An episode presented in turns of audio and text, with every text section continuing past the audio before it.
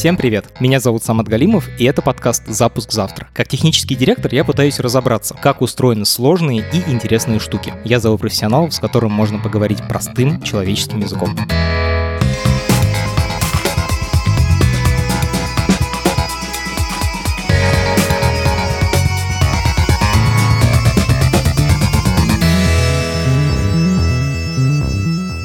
Сегодняшний выпуск о фотолитографии в глубоком ультрафиолете.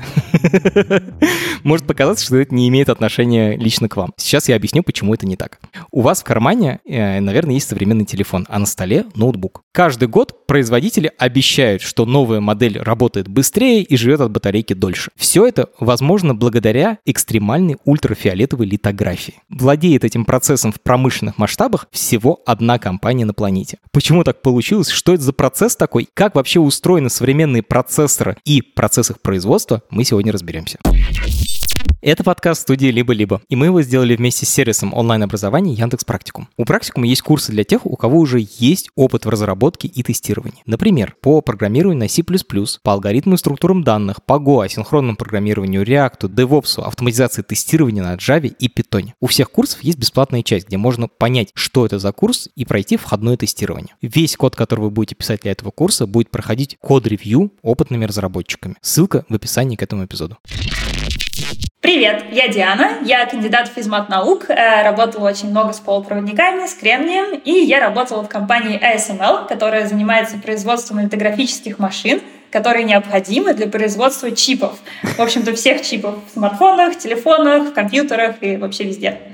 Можешь рассказать, из чего состоит современный чип, современная микросхема на уровне химических элементов, физического тела, то есть вот как физический объект, что это? На самом деле, если мы начнем перечислять элементы, которые входят в микросхему, мне кажется, мы перечислим половину таблицы Менделеева, потому что там очень много всего разного, но основа современных микросхем — это кремний. То есть кремний — это наше все, это полупроводник, и он является основой. Полупроводник, он либо проводит электрический ток, либо не проводит, да? Да, это правда. В зависимости от условий. Из названия это не совсем понятно, но он не то, что э, пол проводит, он на самом деле просто меняет свои свойства в зависимости от того, какая у него температура, приложено к нему напряжение или нет, есть ли в нем какие-то добавки или нет. То есть это материал, который легко контролировать. Люди в целом любят все контролировать, так что, чтобы нам не поконтролировать полупроводники. И кремний как полупроводник — это основа основ. То есть в кремний можно добавить другие материалы, например, бор или фосфор, и эти материалы будут обладать таким свойством, что у них либо немного слишком много электронов, либо слишком мало. И вот в зависимости от того, какой материал вы добавите в кремний, там будет образовываться область, э, так называемая P-область или N-область, область с излишком электронов N или с недостатком электронов P, и меняя, значит, области в кремнии, мы можем контролировать, что с ним происходит. То есть, по сути, мы сейчас уже дошли немного до того, что такое транзистор. Это как раз область в кремнии с P-переходом, N-переходом, расстояние между ними и возможность управлять. В нашем случае для транзисторов это больше достигается легированием, то есть добавлением материалов с избытком электронов или с недостатком. Я понял, что если взять кремний и добавить в него какие-то химические элементы, угу. то можно его сделать как проводящим, так угу. и непроводящим. Да. Это понятно. Но мне казалось, что фишка-то в том, что это можно делать на лету, что типа на лету да. можно открыть или закрыть краник к электричеству. Это тоже кремний делает? Так и есть, да. У нас есть кремний, в который мы добавляем, например, бор и фосфор, чтобы создать там P-эрию и N-эрию. Потом добавляем металл-затвор для того, чтобы прикладывать туда ток или напряжение и таким образом открывать или закрывать вот этот клапан между двумя областями, и у нас ток будет либо течь, либо не течь. Воу-воу, погоди, получается, с помощью электричества можно контролировать, будет эта штука проводить электричество или нет. Именно, да, именно так и есть. С помощью очень небольшого электричества можно достигать более высоких э, проводящих и непроводящих токов. То есть небольшим усилием мы можем открывать или закрывать этот клапан. И мне понравилось очень сравнение, это действительно как кран с водой. Вот у нас есть э, кран, есть э, условно раковина, куда все течет, и есть тумблер, который мы можем переключать. Я понял, что мы можем контролировать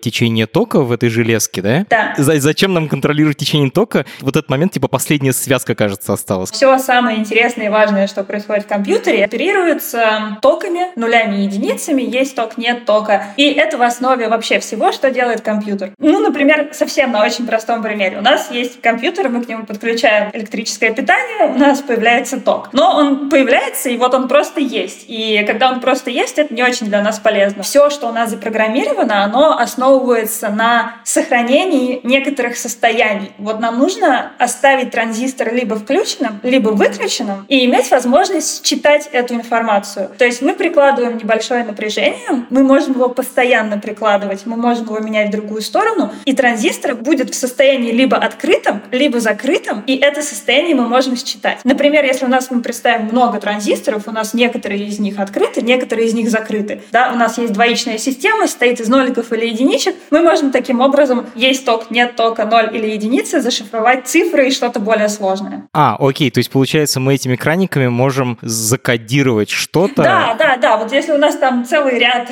условных раковин, и из некоторых из них течет вода, а из некоторых не течет вода, мы можем кодировать разные состояния. Супер. А, вот мой следующий вопрос как раз про это. Сколько таких краников, сколько элементов на чипе обычно, в обычной микросхеме на компьютере? Говоря о количестве транзисторов и о том, как это все развивалось, невозможно не вспомнить про закон Мура. Это зависимость, которая была замечена Гордоном Мором в 60-х годах, в 65-м, по-моему, что количество транзисторов на микросхеме каждый год удваивается. Так. И в тот момент это было еще очень маленькое количество. Их было там где-то 60, например, 60-е года. И для него это казалось, ну, это просто невероятно. То есть он там посчитал, окей, удваивается каждый год, это значит, к 75 году их там уже должно быть не 60, а 60 тысяч. Мне кажется, он сам в это вообще не поверил в тот момент, потому что это что-то безумное было. Но оказалось, так и есть. Действительно, очень долгое время закон выполнялся, и каждый год количество транзисторов удваивалось. Потом некоторое замедление вышло, и удваивались количество компонентов не каждый год, а где-то каждые два года. Но в конечном и целом, что мы имеем сейчас? Возьмем Apple чипы M1 или A14, вот на, на них по сотни миллиардов транзисторов на одном чипе. Транзистор как раз один краник, да, ведь типа включен-выключен? Да, это Ага. да, да, да, да, один краник, да. А, скажи, пожалуйста, зачем нам много транзисторов? Чем больше транзисторов, тем лучше, типа, почему? Чем больше транзисторов, тем больше у нас вычислительная способность. То есть, тем больше вычислительных операций мы можем произвести. Ну, условно, как с кранами. Вот у нас, если есть два, то у нас есть только сколько состояний? Оба закрыты, оба открыты, один закрыт, один открыт, а другой закрыт, другой открыт. Теперь представим, что у нас э, 110 миллиардов таких транзисторов, и сколько состояний мы можем создать? Очень много. Соответственно, чем больше состояний, тем больше всего мы можем с ними делать. Хм, прикольно. То есть, чем больше транзисторов, тем больше операций, условно, в секунду, ну, короче, тем больше операций можем делать. Да, да, да, да, да, да. Ага. То есть, быстрее будет работать, условно. Мгм. Окей. Какого они размера? Да, они очень маленькие. Все, о чем мы здесь будем говорить, оно очень маленькое. Очень часто люди сравнивают с размером волоса. Я тоже приведу это сравнение, но мне оно кажется немного сложным, потому что волосы у всех разные, и вообще их очень много, и кажется, что они не такие уж и тоненькие. Если сравнивать с волосом, то волос где-то сотня микрон. То, о чем мы говорим, это где-то нанометр. То есть это где-то в 10 тысяч раз меньше, чем волос. Но мне понравилось другое сравнение. Если мы возьмем одну из наиболее современных литографических машин, которые производит ASML, я думаю, в какой-то момент мы об этом поговорим, и возьмем размер наноструктур, которые она может создавать, ну, это как раз примерно и будет э, минимальная деталька в транзисторе, которая производится, и посмотрим, насколько они маленькие. Если взять лист А4 и посмотреть на его ребро, на толщину листа, Так. то есть очень тоненькую. Такого размера, если мы возьмем и напечатаем трилогию «Властелина колец», мы можем напечатать ее всю на одном ребре листа А4 2600 раз. Это такая чума, да. Очень мелко. Здесь есть еще один момент. Увеличивая количество транзисторов, это здорово, но мы, в принципе, могли их увеличивать и не уменьшая. Да? Со- Соответственно, мы могли вернуться Логично. к 26-метровому компьютеру, у которого будет очень много транзисторов. Но, естественно, это не очень удобно. То есть есть какие-то практические ограничения. Вы не хотите, чтобы ваш компьютер весил 30 тонн и занимал две комнаты в вашем доме. С другой стороны, еще чем меньше транзисторы, тем меньше электроэнергии они расходуют. То есть э, М. это еще и экономия. Когда Гордон Мор говорил о своем законе, о том, что мы увеличиваем количество транзисторов, он это тоже упоминал. Как мы можем увеличивать количество транзисторов на чипе? Мы можем либо делать больше чип, либо делать меньше транзисторы, либо креативить что-нибудь там с дизайном. То есть как-то так менять э, транзисторы, чтобы они были более плотно упакованы. И на самом деле сейчас происходит и то, и другое, и третье. У нас и размер чипов играет роль, и все пытаются уменьшить количество, размер транзистора, и просто невероятные вещи производители придумывают с дизайном транзистора. Вот тут я хочу с тобой разобраться, потому что вот у тебя кремний, как бы это химический uh-huh. элемент, это uh-huh. типа песок, я так понимаю, да? Типа, что с ним дальше происходит? Немного более спрессованный, то есть это плотная, твердая кремниевая подложка. Окей, как на ней создать элементы? Начну с в целом как раз описание, что можем сделать с кремнием. Мы можем добавлять в него примеси, то есть легировать, создавать эти области, P-области и N-области. Мы можем что-то на него наносить сверху, то есть, например, напылять металлические контакты, чтобы их соединять или чтобы считывать. Либо мы можем убирать немного кремния и там, формировать некоторые рельефы его поверхности. Это называется травление. Мы можем вытравить некоторые области. И, в принципе, для того, чтобы создать транзистор, нужно все вышеперечисленное. Никто не хочет это делать на всей подложке, правильно? У нас есть только определенные области, которые мы хотим легировать, только определенные области, которые мы хотим э, заполнить, напылять. И чтобы выбирать, где у тебя что-то происходит, а где нет, вот именно здесь, мне кажется, прям такой центр всего, э, возможно, я немного biased, это литография. Литография позволяет тебе открывать области, с которыми будет что-то происходить. Вот в самом простом варианте, я так понимаю, делается просто трафарет. В смысле, ты вырезаешь на бумажке условно то, угу. какой тебе нужен рисунок, светишь да. лампой, как бы она, она просвечивает. Сначала была контактная литография, когда у нас действительно есть этот трафарет, мы через него светим, он очень близко находится к подложке, и как бы что там было, то и перенесли. Потом э, стали появляться проблемы, что это слишком близко, вибрации и прочее, его немножко отодвинули подальше. Это была проксимити литография. И сейчас этот трафарет, эта маска литографическая, она находится довольно далеко, и между ней и подложкой еще куча оптики для проекции. То есть сейчас мы делаем проекцию, а не просто светим э, светом и смотрим, что там получилось. Таким образом, мы еще и уменьшить можем изображение. То есть то, что у нас на маске, проецируется на подложку 1 к 4 примерно. Ага, то есть лупа, она уменьшает рисунок. Да, то есть если мы это представим себе как подложка, она сверху покрыта фоточувствительным материалом. В этом фоточувствительном материале мы определенные области облучаем свет, потом мы это проявляем. Те области, которые светом облучены, они либо убираются, либо остаются, зависит от типа светочувствительного материала. И у тебя получаются открытые окошки, через которые что-то может с кремнием происходить. Травление, напыление, имплантация, все что угодно. И после того, как мы это сделали, остаток светочувствительного материала смываем, и остается то, что мы хотели. Очень похоже на то, как раньше фотография работала, ну, прямо да. когда люди проявляли, промывали, вот это все. Еще не, неочевидный пример такой бытовой. Очень похож на то, как наносится гель-лак на ногти девушек. Это одно и то же, просто один в один, потому что там светочувствительный полимер, который прямо под ультрафиолет вставляешь там пальцы, ногти, руки, он затвердевает, и все остальное смывается. Половина аудитории точно поняла, о чем идет речь.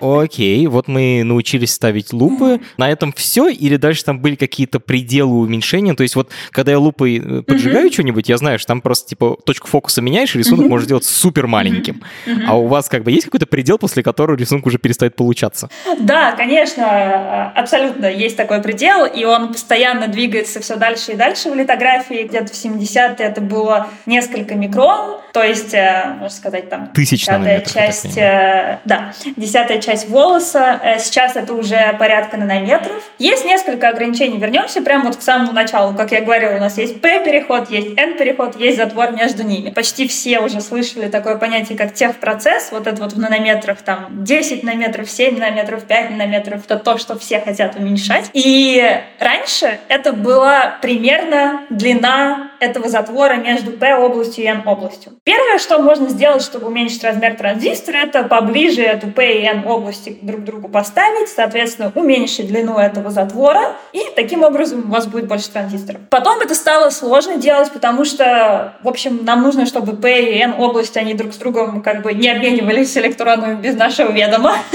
Но если они слишком близко друг к другу, то изоляция уже не так хорошо работает, и это может произойти. Соответственно, люди стали более креативными в дизайне и начали делать более трехмерные структуры, когда еще немного кремния поднимается наверх, и затвор идет прямо вокруг этого элемента. Это вот gate all around, э, возможно, слышал такие Нет, понятия очень, очень круто.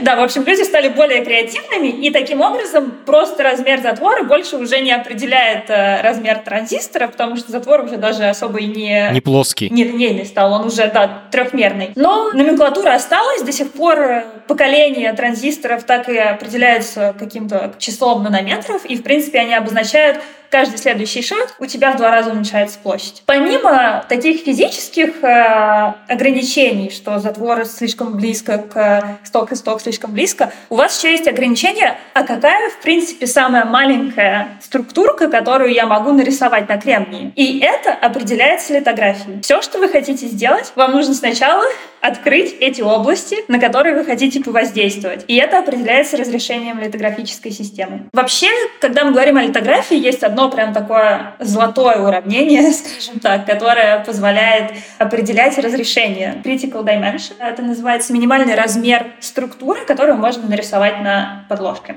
И уравнение очень простое. K1 лямбда поделить на NA. Расскажу про все эти факторы. Лямбда — это длина волны света, то есть э, какой источник света мы используем для того, чтобы рисовать у нас на подложке. Чем меньше, тем лучше, соответственно, тем меньше будет наше разрешение. Лямбда поделить на NA. NA — это апертура. Может быть, люди, которые знакомы с фотографией, они знают. И она зависит от показателя преломления среды, в которой это все происходит, и угла собирания света. То есть чем больше света собрали, тем лучше. То есть важна длина волны, это да. условно цвет, которым мы рисуем рисуем, да. и важна линза, которую мы да, используем. Да, да, да, да, Окей. да, линза. И есть еще вот этот замечательный фактор K1, который все остальное. И э, э, это довольно сложная штука, у нее нет какого-то простого объяснения. Это, по сути, характеристика твоей системы, насколько она, скажем так, портит тебе жизнь. Это тоже фактор, который можно попытаться сделать меньше, хотя у него тоже есть некоторые фундаментальные лимиты. И если мы посмотрим, как развивалась литография, то люди пытались сделать все снова, чтобы уменьшить разрешение, пытались уменьшать длину волны, увеличивать апертуру и там креативить как-то, чтобы уменьшить этот кей-фактор. Если мы посмотрим на длину волны, то мы в ультрафиолете. Это уже довольно маленькая длина волны. Всегда это пытались сделать с минимальным возможной длиной волны, потому что, естественно, это влияет на разрешение. И я не помню точно в каком году, но довольно быстро уже это началось все в ультрафиолете. Может быть, еще не в глубоком ультрафиолете, но попытки запушить это как можно дальше в ультрафиолет или даже в рентген с самого начала были. Глубокий ультрафиолет системы, которые и сейчас используются, это 193 нанометра. Самый экстремальный ультрафиолет — это самая современная система, которая сейчас существует, это 13,5 нанометров. А в чем там сложность? В чем вообще сложность ультрафиолета? О, там несколько сложностей.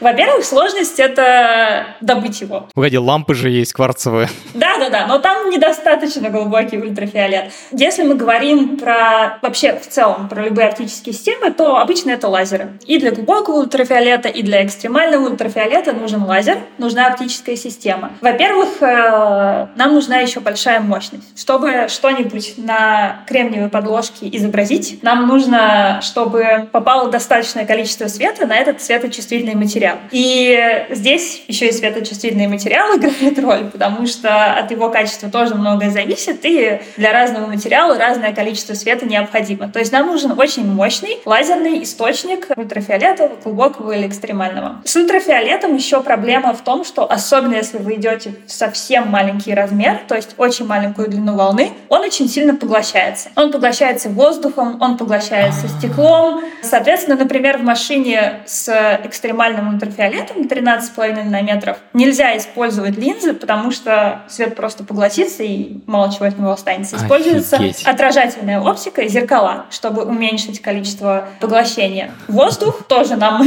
не друг в этом случае, все происходит в вакууме. О, Господи. И даже несмотря на все эти ухищрения, от начала до конца доходит только 4% мощности. Воу, погоди, погоди. То есть мы светим условно 100-ваттной лампочкой, а доходит только 4 ватта? Да, только не 100-ваттной, а 20-киловаттной, а в пиковые моменты несколько мегаваттной, то доходит 4% только, да. Ничего себе.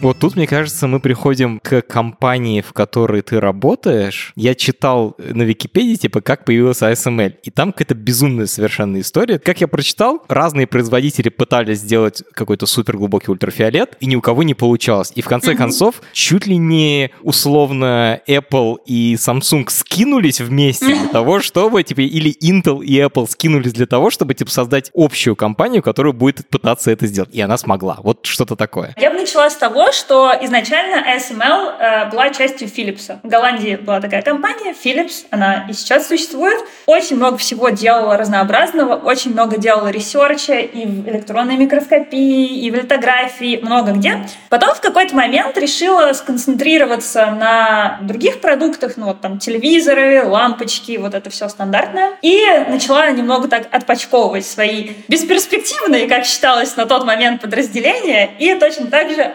започковала подразделение с литографией, которое сейчас намного больше э, самого Philips, и дела у него идут намного лучше. Мне кажется, что SML сильно отличает от многих компаний, это большой-большой-большой фокус в research. Например, тот самый экстремальный ультрафиолет разрабатывался больше 30 лет. Погоди, что? Надо 30... очень сильно верить в свою технологию, чтобы продолжать ее разрабатывать больше 30 лет, когда она не работает. И опять не работает, и опять не работает, но мы будем продолжать ее разрабатывать, пока не заработает. Вот это, инвести... вот это горизонт планирования, вот это да. инвестиции в R&D. Да. А когда он появился, этот экстремальный ультрафиолет, о котором мы говорим, когда он заработал? Ну, э, конечно, здесь э, вопрос, заработал он в лаборатории или заработал он э, условно в TSMC или в Samsung. Потому что уже где-то 80-е, 90-е годы уже были лабораторные попытки сделать экстремальный ультрафиолет, сделать литографию с этим. В принципе, теория работала. То есть теоретически, с точки зрения физики, все было более-менее нормально.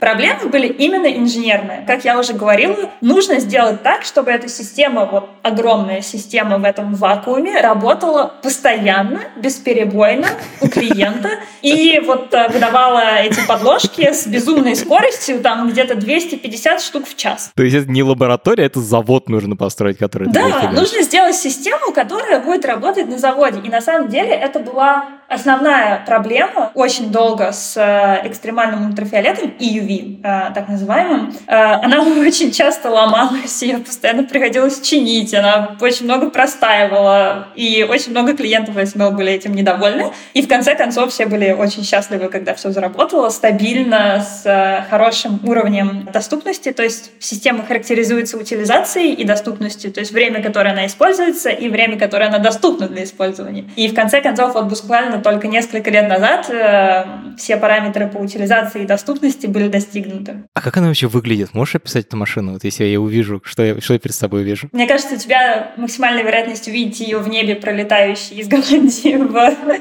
Тайвань куда-нибудь. Там два самолета, два Боинга необходимо, чтобы перевести одну систему. В принципе, снаружи она выглядит довольно скучно. Большая белая коробка размером как раз где-то с комнату. Ух. И все самое интересное происходит внутри, естественно она не поместится ни в один самолет неразборно. Ее приходится разбирать, то есть э, как это происходит, она, система создается на заводе в Голландии, она там же тестируется, проверяется, потом, к сожалению, она разбирается, отправляется на самолетах к клиенту, и там она снова собирается, снова тестируется, большое количество инженеров присутствует при всем этом и калибруют. Иногда даже до того доходит, что некоторые оптические элементы необходимо прямо у клиента в их среде протестировать, а потом отправить обратно, изменить в них кое-что и снова отправить к клиенту. Офигеть. Скажи, пожалуйста, насколько это именно коробочная штука или к ней поставляется инженер, который будет ее все подкручивать? К ней поставляется очень много инженеров, очень много инженеров, которые ее будут собирать, настраивать, калибровать, которые постоянно ее будут обслуживать, будут находиться у клиента постоянно в доступности, если что-то с ней случится, как можно быстрее вернуть ее в строй, потому что, естественно, количество подложек, которые система может выдать, это напрямую количество чипов, которые клиент может продать. И даже несколько часов простое этой системы может вылиться ну, близко к миллионам потерям в ревеню клиентов. То есть, да, ASML и все вообще вокруг стараются сделать так, чтобы машины работали максимально хорошо, долго и не требовали починок. Скажи, пожалуйста, кто является клиентами ASML? Клиенты ASML — это компании, которые, собственно, производят чипы. Если вообще мы посмотрим на то, как производятся чипы, есть компании, которые создают дизайн, то есть, например, NVIDIA, э, Apple, они не производят чипы, они только создают дизайн. А потом они передают производство компаниям, которые называются foundries. Это компании, которые обладают заводами, фабриками по производству, и они уже оптимизируют процесс и производят. Вот эти эти компании, которые производят, есть клиенты SML. Это TSMC, Samsung, Global Foundries, Intel, Micron. Все современные чипы, они обязательно вышли из SML-овской машины, если это менее современный чип, то, может быть, нет, потому что в менее современных технологиях э, еще есть Canon и Nikon. Это конкуренты, которые тоже производят фотографическое оборудование, и оно используется в менее современных чипах, но самые современные, они все вышли из ASML-овской машины. То есть, если у вас современный телефон или современный ноутбук, то там точно чип оттуда. Да. Сейчас пройдем путь. Значит, у меня в телефоне есть чип, да. современный процессор. Apple его придумывает. Да. Дальше отправляет схемы на завод. Да. Завод умеет их по этим схемам печатать. И вот для того, чтобы создавать эти структуры, ему нужны железки, ну, да. производственные линии, которые как да. раз производят ASML. Да, именно так. Офигеть. Так, а сколько таких заводов существует и сколько там нужны таких железок? Я просто вот сейчас не могу себе даже представить. Это как типа ботинки или это как самолеты, типа там две производственные линии на весь мир? Как это? Как это? Ну, их существует не очень много, то есть как мы можем э, пройтись по самым большим, TSMC, Samsung, э, Intel, Micron, э, YMTC, SMIC, Global Foundries. Ну, скажем так, порядка, может быть, 10-15 в зависимости от того, насколько современные чипы вы будете производить. Самые современные — это еще меньше, соответственно, это только топовые компании, а менее современные — немного больше людей, которые производят. Сколько нужно машин? Ну, это как раз зависит, конечно, от амбиций, сколько чипов собирается производить э, клиент ASML, тот же TSMC или Samsung. Ну, можно подумать, там наиболее современные системы, может быть, 2-3, э, менее современные, может быть, 10 на фабрику, как-то так. Окей, да. сколько таких машинок есть на свете? Не пыталась даже оценить, ну давай посчитаем. Ну, сколько SML производит машин таких вот современных в год? Ну, наверное, сотню. И сколько лет мы их уже производим? Ну, может быть, вот такие прям очень современные, лет 5-6. Ну, я думаю, до тысячи. Ага. В каких странах вообще делают современные процессоры? Тайвань, конечно же, Корея, Америка. Китай пытается, но пока еще не может производить самые современные. Ну, конечно, максимальная концентрация — это Тайвань и Корея. То есть TSMC, у них 52% market share, Foundries, то есть они большую часть рынка контролируют, еще Samsung довольно большой, 20-25, может быть, процентов, и дальше уже более мелкие. В принципе, консолидация маркета, ее можно объяснить, потому что для того, чтобы построить э, фабрику по производству чипов, это нужны огромные инвестиции. И чем дальше в лес, тем больше дров. В смысле, тем, тем больше инвестиций изначально нужны. То есть порог входа, он становится настолько огромный, что очень маленькое количество компаний может себе его позволить. И если компания уже была довольно большая, то она более вероятно может его себе позволить, соответственно, более вероятно будет продолжать развиваться, и таким образом как бы мы приходим к тому, что имеем. Какой порядок инвестиций в завод? Порядок инвестиций в завод, ну, давай подумаем. Это что-то примерно десятков миллиардов. И еще, что важно отметить, период, когда начнут возвращаться деньги, он довольно долгий, потому что как бы сначала надо завод построить. Обычно все существующие заводы, они продолжают вырабатывать чипы, то есть нельзя просто один закрыть и его начать переделывать, потому что спрос все еще здесь, на месте, даже на менее современные. То есть нужно строить с нуля. То есть это надо построить фабрику, которая будет чистая комната. Это значит, что количество частиц в воздухе на кубический метр строго контролируется. И оно очень маленькое. То есть у вас чистая комната. Нужно исключить вибрации. Соответственно, она на каком-нибудь там плавающем полу. Потому что вибрации будут э, мешать литографическому процессу и будут изменять рисунок, и никто этого не хочет, естественно. Нужно большое количество энергии. То есть, мне кажется, некоторые компании даже отдельную подстанцию строят под одну фабрику. Все это занимает время. Несколько лет, может быть, года два нужно для того, чтобы построить. После того, как это построено, нужно туда загрузить все это оборудование, нужно его еще настроить. И даже если вы знаете, как это делать, все равно каждое оборудование, оно немного уникально, и процессы нужно подстраивать. И от одного до двух лет займет, чтобы от начала вашей фабрики дойти до так называемой HVM, High Volume Manufacturing, до полного производства. То есть в целом ждать э, возврата на ваши инвестиции это 4-5 лет, и далеко не каждая компания может себе такое позволить. Очень много инвестировать, очень долго ждать. Очень-очень круто. У меня есть еще много вопросов про это. Давай начнем с того, что ты сказал, что самые крутые э, железки умеют производить, то есть вот эти станки по производству процессоров умеют производить да. только ASML. Получается, они монополисты на этом рынке. Да. Они как-то используют это положение? Почему они, например, сами не делают эти чипы? Тогда бы они были вообще типа вертикально интегрированы. Ну, во-первых, потому что... А зачем? Э, Все вроде и так хорошо. Вот. А во-вторых, э, мне кажется, люди, которые производят машины, не обязательно будут так же хороши в производстве чипов. То есть, мне кажется, знание и опыт, который необходим, чтобы сделать машину, он отличается от того, что необходимо, чтобы сделать чипы. Ну и в целом, мне кажется, в SML такой очень большой фокус на свой core бизнес, то есть очень большой фокус на литографию и очень много сил и э, страсти вложено в создание этого экстремального ультрафиолета и UV, что на все остальное просто не хватало внимания.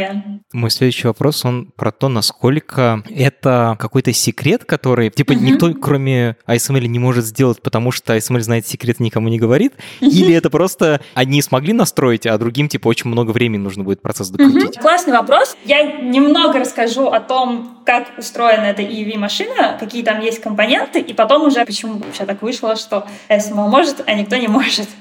Мы уже говорили, что у нас есть кремний, есть светочувствительный материал, на нем нужно что-то изобразить. Чтобы что-то изобразить, нам нужен свет. Соответственно, очень такая важная часть литографической системы — это источник света. Это лазер или что-то еще, что производит вам э, ультрафиолет. Есть источник. После этого источника происходит оптическая магия, то есть свет там фокусируется несколько раз, еще что-то. Есть маска, на которую свет попадает, от нее он отражается. Как я говорила, EUV сильно поглощается, соответственно, вся система отражательная, только зеркала и все в отражении. И дальше идет оптика для проецирования. И после этого свет попадает на подложку, но здесь тоже не все так просто, потому что свет, конечно, попадает на подложку, но подложка большая, а пучок света маленький, соответственно, нам нужно же эту подложку как-то двигать, чтобы нам повторить этот узор много-много раз на большой подложке. Поэтому есть столик для подложки, uh, wafer stage, не уверена, как это по-русски сказать. Uh, есть система, на которой находится эта подложка, и она двигается. То, что я сейчас назвала, по сути, и есть очень инженерно сложные и очень важные элементы элементы. Начнем с источника. Чтобы производить такой э, экстремальный ультрафиолет, вы можете либо построить у себя огромный синхротрон, это такое кольцо, по которому будут летать частицы, ускоряться, встречаться. Ну, это там несколько километров под землей. Да. Естественно, никто особо не хочет это делать э, у каждого клиента. Либо нужно быть креативными. Как э, работает источник ультрафиолета в SML? Мне кажется, это очень впечатляюще. Потому что у нас есть лазер СО2 под полом вообще фабрики, он там спрятан. Он там несколько раз усиливается, идет, идет, идет. И в конце концов он доходит до основы самого важного секрета. Как производится EUV. У нас есть источник олова, которое плавится. Капельки олова падают сверху, очень маленькие, размеры 25 микрон, то есть меньше волоса. По этим капелькам стреляет лазер, пока они летят. То есть тоже представим себе синхронизацию летит такая капелька в воздухе, по ней надо сначала ударить одним лазером, она немного такая становится сплюснутая, увеличивается ее площадь. Потом по ней же нужно ударить вторым лазером и более мощным. И уже здесь олово э, испаряется, получается плазма и получается экстремальный ультрафиолет. Этот цвет нужно собрать вокруг, то есть есть коллектор, это такое зеркало выгнутое, которое собирает этот цвет. Причем коллектор нельзя пачкать, потому что если его испачкать, его нужно менять. То есть э, нужно как-то ухитриться все это сделать очень чисто, собрать этот цвет и отправить его на маску. Это просто какая-то магия. В общем, создание этого источника заняло очень долго. Но это еще не конец. То есть первый такой сложный инженерный шаг — это источник. Второе — это зеркала. И UV сложно манипулировать, потому что он поглощается очень сильно, а нам нужно как можно больше света донести до кремния. Как я уже говорила, 4% только доходит, и это уже прям прям очень много сил было потрачено. Обычные зеркала не работают. Это зеркала состоят из многих слоев материалов, от которых происходит отражение, так называемый бреговский отражатель. И, по сути, есть только одна компания в мире, которая может достаточно хорошие зеркала поставлять. Это Zeiss в Германии. Вот нам обнаружился другой такой тонкий момент э, в производстве. И зеркала, которые они делают, они на самом деле очень впечатляющие. Они настолько должны быть ровными, потому что наша длина волны 13,5 нанометров. И в 10 раз меньше ангстрем — это уже размеры атомов. И по сути нам нужно, чтобы зеркало было настолько ровным, что даже индивидуальные молекулы, если они неправильным углом торчат, их надо засовывать обратно. О, господи. Просто чтобы понять немного примерно масштабы, если зеркало зеркало будет с размером с Германию, то самый большой дефект, который оно может иметь, это миллиметр. Типа в масштабе Германии миллиметр может быть высота. Это слишком много уже. То есть вам нужно сделать Германию настолько ровной, чтобы ни на миллиметр поверхность э, не выпячивалась. Другой пример, который тоже я про Зайс слышала, и он меня тоже очень впечатлил, это насчет того, как нам нужно точно направлять этот луч внутри системы. То есть, если мы возьмем на Земле там, условно зеркало и попытаемся лазерный луч куда-то направить, нам нужно на Луне попасть в мячик для гольфа. Оу, оу, оу, погоди. Вот настолько точно нам нужно его направить внутри литографической системы. О, это очень Господи. сложно. Это тоже заняло огромное время в Зайсе, и это невозможно просто впечатляющая технология, которую они используют. Это оптическая система. Как вы понимаете, сложно такое повторить. Следующий элемент, который тоже э, очень много времени занял для разработки и довольно сложный, это вот тот самый столик с э, подложкой. То есть, казалось бы, ну, столик с подложкой, ну что такого? Но нет, потому что здесь все, вообще, когда мы говорим про полупроводники, это все про технологии и про цены. То есть производство полупроводников должно быть выгодно тем, кто их делает. Соответственно, всегда нужно делать все максимально маленькое, максимально дешевое, максимально быстрое. Ну, то есть скорость и размеры, они как бы коррелируют как раз с ценой. И из-за этого нельзя никаких вообще задержек Э, нигде в литографической системе иметь. Все хотят всегда, чтобы максимальное количество подложек выходило из этой литографической системы. Соответственно, подложка должна очень быстро перемещаться внутри сканера. Еще она должна не вибрировать, соответственно, она левитирует. Она левитирует на магнитах. Это единственный способ, который будет достаточно спокойно себя вести, то есть не будет никаких вибраций, ничего. И если мы подумаем о том, с какой скоростью она это делает, то подложка ускоряется условно от 0 до 100 км в час за 0,4 секунды, когда машина Формулы-1 делает это за 2,5 секунды. И вот это перемещение, оно не на валиках, которые крутятся, а оно подвешено, оно типа на магнитах висит. И тебе при этом его надо очень быстро двигать. Очень быстро и очень точно, да. В вакууме. В вакууме. И в тот же самый момент у нас же есть еще маска, которая проецирует изображение. Оно тоже двигается с такой же скоростью невероятной. И два этих движения должны быть абсолютно синхронизированы. О, господи. У меня уже голова просто начинает взрываться просто от описания того, сколько шагов нужно пройти. Я, знаешь, когда задавал тебе этот вопрос, у меня, я искал слово нецелесообразно, типа, нет смысла повторять самим все это. И mm-hmm. вот, судя по тому, что ты описываешь, типа, повторить, в принципе, можно, но зачем проще купить? Ну, э, на самом деле, я думаю, есть причины, почему кто-то хотел бы повторить, ну, тоже не углубляясь сильно в геополитику, но, например, из-за наличия американских технологий внутри машины EUV, импорт этих машин в Китае запрещен, и это лимитирует способности Китая создавать современные чипы. Соответственно, я думаю, что там было бы много очень заинтересованных Желающих. людей, да, чтобы это повторить. Но мне кажется, исходя из количества вот таких уникальных элементов, ну ладно бы, если бы это, может быть, была одна ASML, но здесь и источник, и компания, которая производит, собственно, этот источник, Сайнер, это в Америке, и зеркала, это Zeiss в Германии,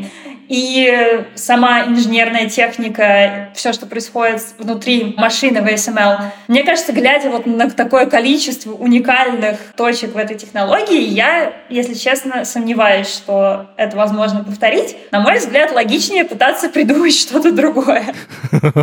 Займет меньше времени и денег. Мне вот как раз было интересно, почему Китай не может производить самые современные чипы, им просто не дают железки такие. Да. Офигеть. Именно так. Вообще, конечно, довольно удивительно, что то, смогу ли я купить современный телефон, во многом mm-hmm. завязан на компанию Zeiss, которая в Германии делает зеркала суперплоские. Типа, насколько хрупкий да. этот мир. Да, действительно, это, это прям поражает воображение, насколько много уникальных точек в этой цепочке, и, можно сказать, просто прогресс развитие вычислительной мощности зависит от вот нескольких игроков, которые пытаются пушить технологию все дальше и дальше. И мне кажется, еще интересная такая особенность этой индустрии, это что это прям переплетение технологий и экономики. Вот как я говорила, это очень сложное оборудование, да, очень много инженерных, просто каких-то гениальных решений, но при этом в конечном итоге решение, а будет оно использоваться или нет, оно по сути экономическое. То есть эм, здесь все завязано на себестоимости стоимость одного транзистора. Даже еще Гордон Мор тогда, когда свой закон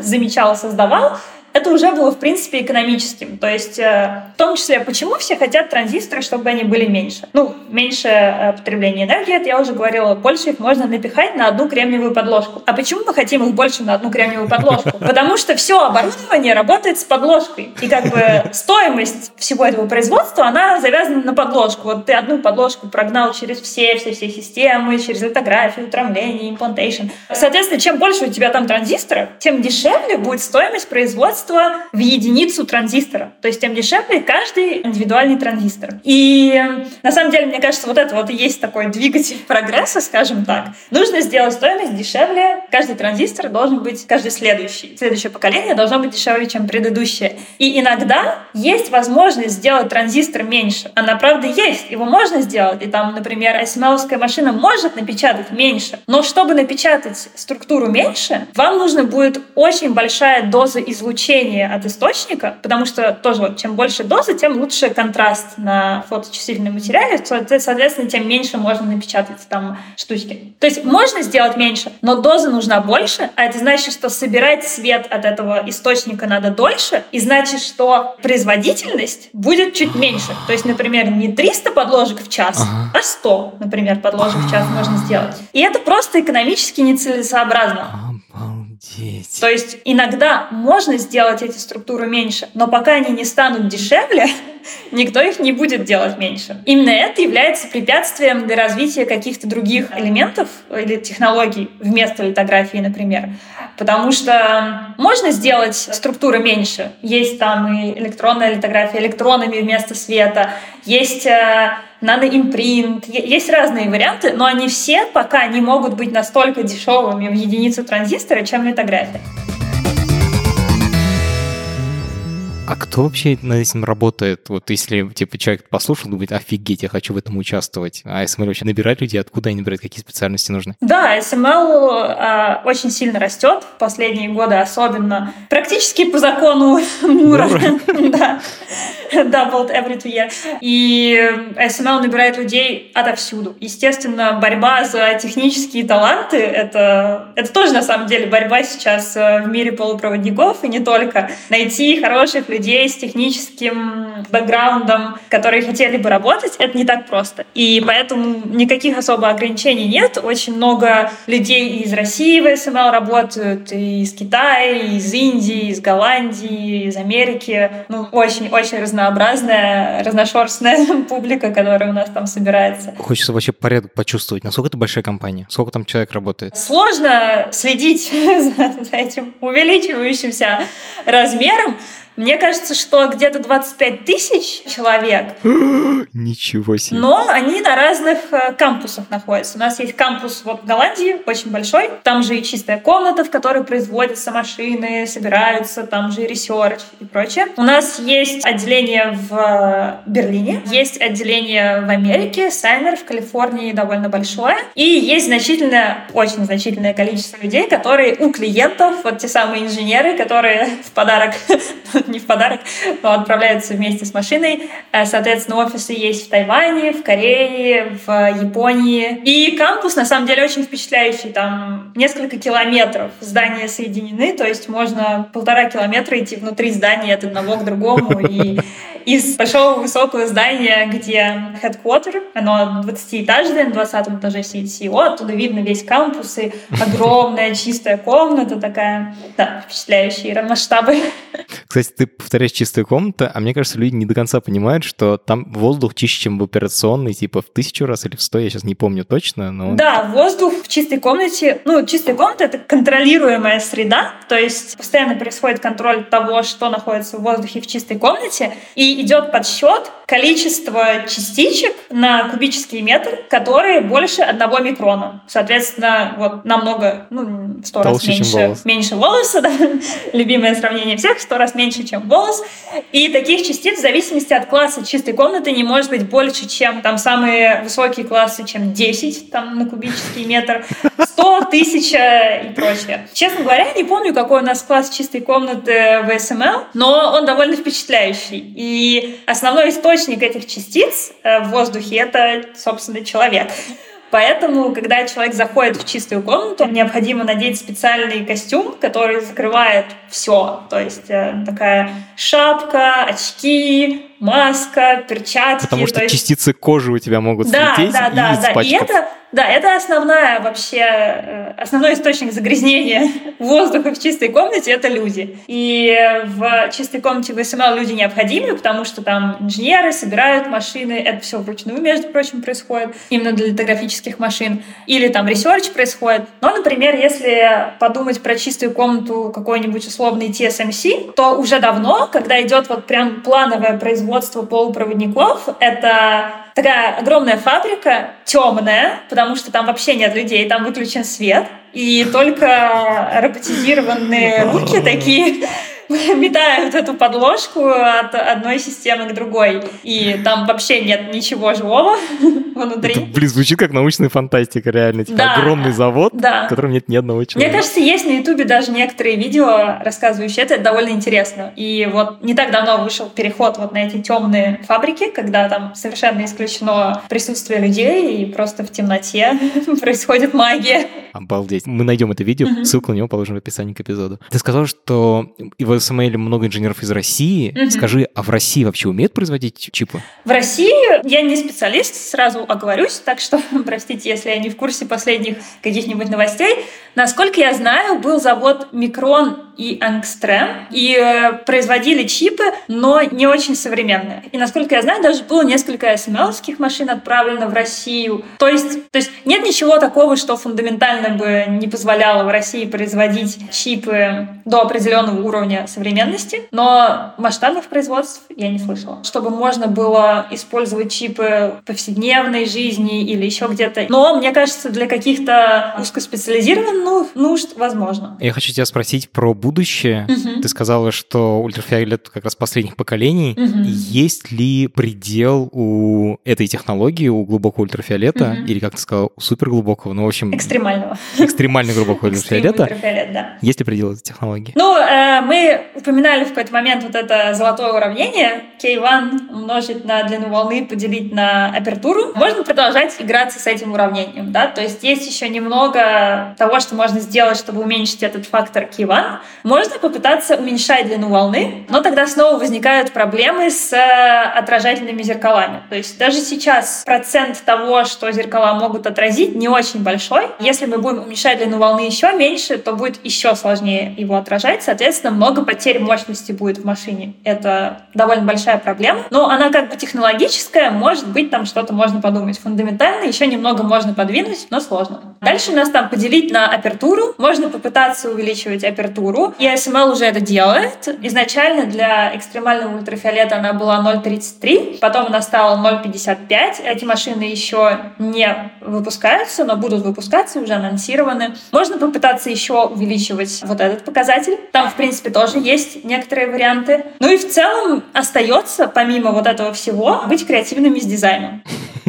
Это уже не с точки зрения ASML, это уже на мяч как бы на стороне производителей чипов, пытаться креативить что-то там, уходить больше в трехмерное измерение. Но с точки зрения ASML гибкость не очень большая. Вот есть это уравнение, вот с ним и работаем. Вот у нас там три буквально фактора. Ты упоминала, что есть какие-то другие технологии, кроме EUV. Угу. Можешь их упомянуть вообще? Есть ли следующий шаг? То есть вот ты сказала, 30 лет разрабатывали EUV, есть ли угу. что-то другое, что сейчас разрабатывают уже последние, не знаю, 30 лет? Ну, конечно, если есть, то нельзя рассказывать о том, что разрабатывается.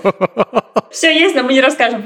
Э, ведется работа над всеми факторами уравнений, это можно не переживать об этом. Но мне кажется, может быть, еще можно упомянуть, что есть помимо литографии, вот такой вот про это традиционной, да. да, проекционной литографии стандартной. В принципе, есть еще безмасочная литография, то есть я объясняла, что у нас есть источник, маска, и она проецируется на подложку кремниевую. Есть способы литографии, где маска не нужна. И это хорошо, потому что, ну, как бы маска определяет, что у вас там на подложке проецируется. А если ее убрать, то больше гибкости, то есть можно что-то такое проецировать, что не сразу пришло в голову, например. И ведется довольно много research а на эту тему, то есть есть системы с электронами вместо фотонов, то есть electron beam литография. У них очень хорошее разрешение, но у них очень маленькая скорость. То есть здесь опять экономический фактор. Очень долго там одним пучком электронов по всей этой 30-сантиметровой подложке бегать с разрешением несколько нанометров метров.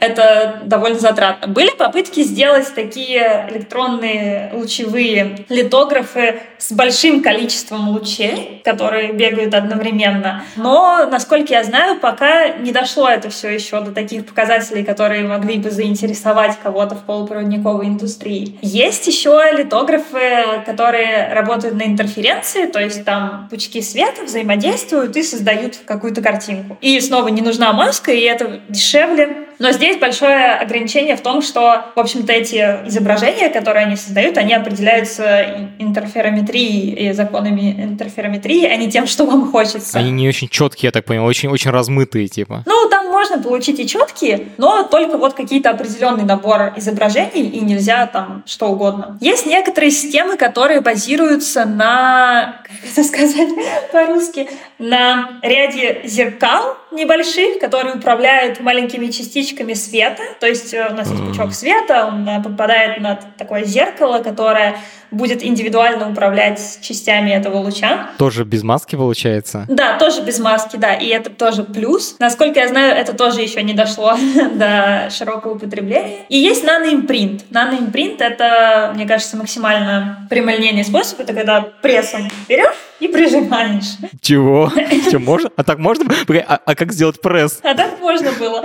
Ну да, а как сделать пресс, а как обойти всякие углы, потому что нужен же такой прям профиль в чувствительном материале, очень четкий, чтобы потом через него травить или на него что-то напылять. Но вот в последнее время, мне кажется, вот этот наноимпринт как раз неплохо развивается и, может быть, даже может в какой-то момент стать более дешевым, чем литография. Соответственно, здесь еще такая игра денежная. Чем дальше мы идем по развитию литографии, тем более дорогими становятся эти машины литографические. А, и альтернатива может быть даже похуже, да. но сильно дешевле. Да, да, да, да. Они выгодно. очень дорогие, и, соответственно, у человека выбор. Я могу либо вот столько денег потратить на одну эту машину, либо вот столько же инвестировать в развитие какой-то другой технологии, или там заплатить за этот импринт, который мне будет печатать там не очень хорошо, но очень много, например. Я, кстати, так и не спросила, а сколько стоит такая машинка? Ну, наверное, это нельзя рассказывать точно, но порядок. можно просто порядок, да. Она стоит от э, десятков до сотен миллионов евро одна. И плюс потом поддержка еще. Да, угу. да. Ох, знаешь, ты мне рассказываешь, а я вдруг понял, что я пытаюсь это сравнить с какими-то большими гигантскими проектами в истории. И вот, например, проект Аполлон — это запуск человека на Луну. Он в чем-то проще, потому что у них не было ограничения бюджета. А вам еще нужно при этом делать так, чтобы денег типа напитать поменьше. Да, это действительно меня вот э, очень сильно впечатляет. Такая игра технологий и экономики в одном стакане, скажем так. Что все должно быть очень круто, очень технологично, но еще и желательно подешевле.